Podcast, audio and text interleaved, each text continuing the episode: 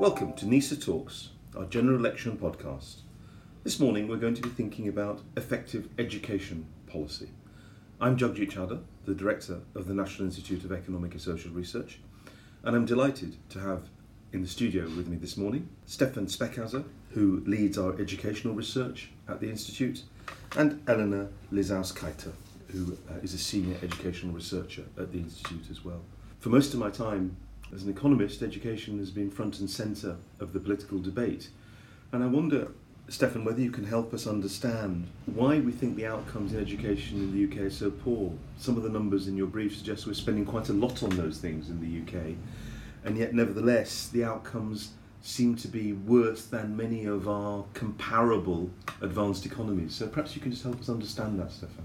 Yes, thank you. There are, there are two aspects in, in this one question, really. The first one is you already mentioned is the spending on education in this country. So Britain does not really spend a little on education. Actually, it's one of the highest in terms of percentage of GDP we spend in Europe.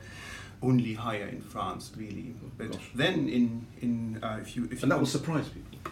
It probably is a surprise because Mm. people always say there is not enough money for education generally, and, and we tend to agree to this statement. But then uh, the pattern of spending is very different in Britain than it is in France, for Mm. example. So we spend more on secondary education. Uh, we spend less on early years education, and this obviously has different effects on, on education outcomes as well. There is an argument in the academic literature that early years education spending has huge benefits, but we probably come to this later in this Mhm. talk. And then if you compare Britain in terms of spending to France, we spend less on early years than France, for example, Mm.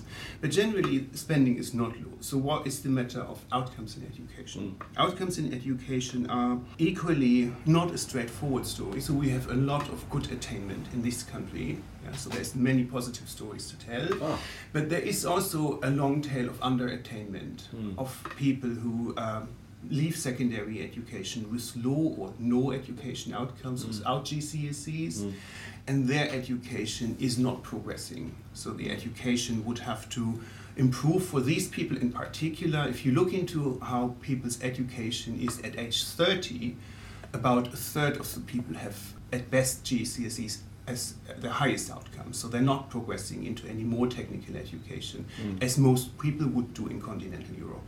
I see.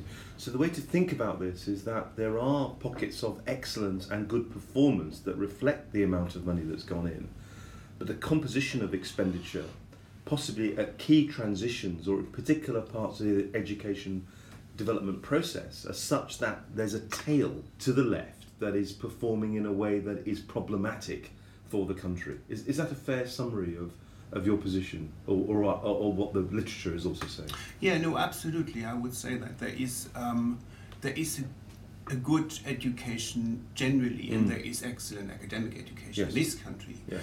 And then there is a technical and vocational education sector that requires improvements. I Mm. think that is a fair reading of all of what the experts say. Yes.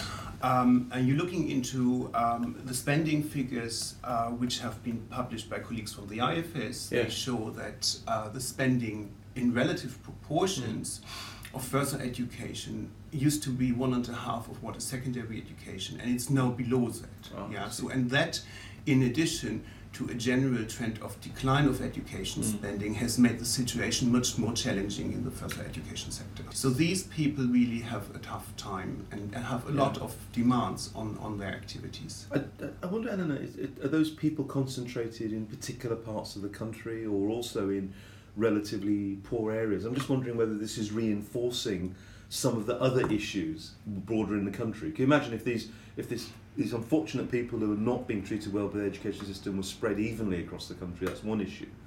But if they were concentrated in particular areas, that would reinforce other issues that are emerging for the country's national agenda at the moment. Yes, so I believe that there are regional differences, and uh, I think further away from, from big cities, uh, people Mm. are lacking education and maybe don't, don't have access to Mm. education. But when we talk about spending Mm. uh, in education, I think that the biggest problem is how we allocate money uh, towards different parts of education. So, as Stefan said before, uh, we underspend uh, in early years, Mm. and uh, we know already that uh, there are a lot of uh, benefits from investing more money into early years of Mm. education. So we have to like reallocate the money not only uh, for regional uh, differences, not only for social, but also for like different parts of education.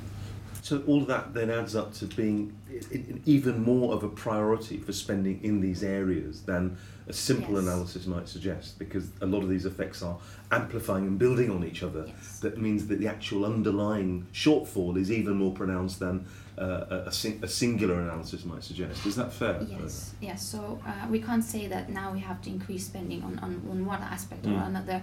More analysis is required and, and it's more complicated than, than Okay. uh, No, I understand. No, this, this, the need for strategic complementarity in expenditure is coming across in many of our areas, and one of the things we'll come to in a minute is how that might have failed in uh, the process of the last three and a half years as we've been preparing for Brexit. But let's come to that right at the end, if I might. Can I push you a little bit on what types of policies on early years you'd like to see? It's one thing to talk about expenditure, but what are the actual policies that we need for early years? Well, let's not uh, deviate from expenditure first of all, because that is a very important issue. So we spoke about France and we spoke Mm. where the UK is at the moment uh, Mm. in, in terms of their um, neighbors and other countries. So, for example, Sweden spends uh, in total less on education, as we know, Mm. because the UK is one of the highest spenders, but they spend eight times more on early years education than uh, British uh, government. So uh, in that sense, we have to allocate more money Mm. because there are benefits from early years of education. So, for example, we can reduce even health issues among children Mm. if we spend more money on this education. We uh, can increase the participation, uh, labor participation of their mothers, Mm. for women uh, as well. So th- I think that the main point is first of all to allocate more money and Mm. also uh, help out the disadvantaged families more. Uh, so uh, there were spending cuts on a Sure Start program, so that needs to be reversed. Uh, you, we have to concentrate on uh, parents and children, uh, not probably not only under four years old, but a little bit uh, longer, and, and concentrate on those who, who need the money the most. I Um, see. So it's, it's the money. It is the money. Stefan, anything to add to that? On early years, it's, Yes. it's important to say that we actually really looking into public expenditure on early Mm, years, mm, right? So mm. there is also uh, a funded early years provision in this country that is funded out of family incomes. I Mm. think one of the key challenges will be to try to allocate the funding so that the relatively poorer people benefit more Mm. of, of the public investment Mm. because y- you will see the benefits will be higher for people who then can start working because there is adequate childcare, who then can bring their children into a more positive education trajectory because they start them earlier. Just one question to both of you, and I'll go on to the next point. Is, is that, that I understand this point about more resources and more money, but do we have sufficient staff? Do we have sufficient numbers of trained staff to deliver this education at early years, or is that not an issue? It's just an open question because we're in a full employment situation in the country at the moment. If we increase the money, will it just go on wages, or will it actually bid in more people to work in this area? No, I, I do believe that we are lacking staff and uh, trained staff. Hmm.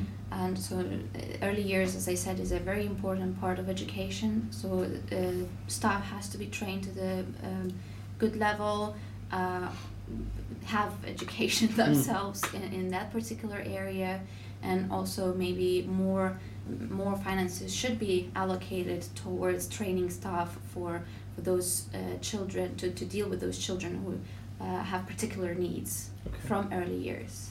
Thank you, Elena. What if I can move on from early years to further education, something which I know, Stefan, you've done a lot of work on. Can you help me and, and relatively briefly understand what are the gaps in further education, but also why is it so valuable? Yes, as I have said earlier already, there Mm. is a, a relative decline in spending Mm. per participant in further education. Mm. At the same time, participation in education has grown. Mm. Uh, there have been extensions of the school leaving age, so more Mm. people now are in Mm. education, Mm. 16 to 18, than have been before.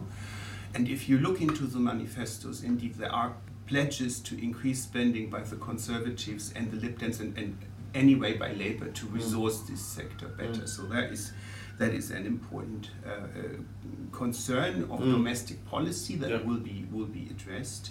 At the same time, that the demands on this system are growing. The industry is complaining about not having right skills uh, Mm. to employ people. There is more apprenticeship activity going on uh, in, in this sector. So the, the, the demands on the sector have changed a lot. It's Mm. professionalization. Teachers will be trained better. If this is um, an attractive education program, it has to deliver more connections to higher education, to higher Right. technical education. So I believe while a lot of positive activity is happening in further Mm. education, is catering for half of our young people in the end. Oh, Yeah? wow. So it's, it's basically Mm.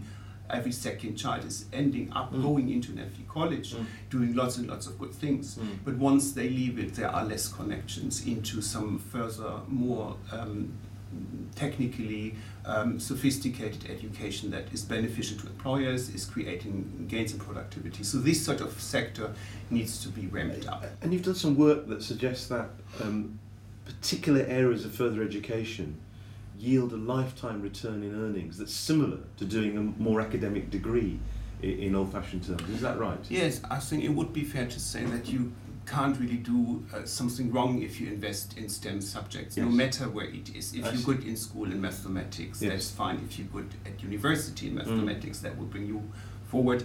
If you're good in technical and, and engineering programs in further education colleges, there are very significant gains for Yeah. your future earnings. And it, it doesn't need to stop where people leave the college at age 18 Mm. or 19. There is like more education between say A levels and a degree, like higher nationals, that can bring Right. people huge benefits. And I think there is not enough awareness of it, there is not enough possibly supply of this education to make it an attractive route for many people.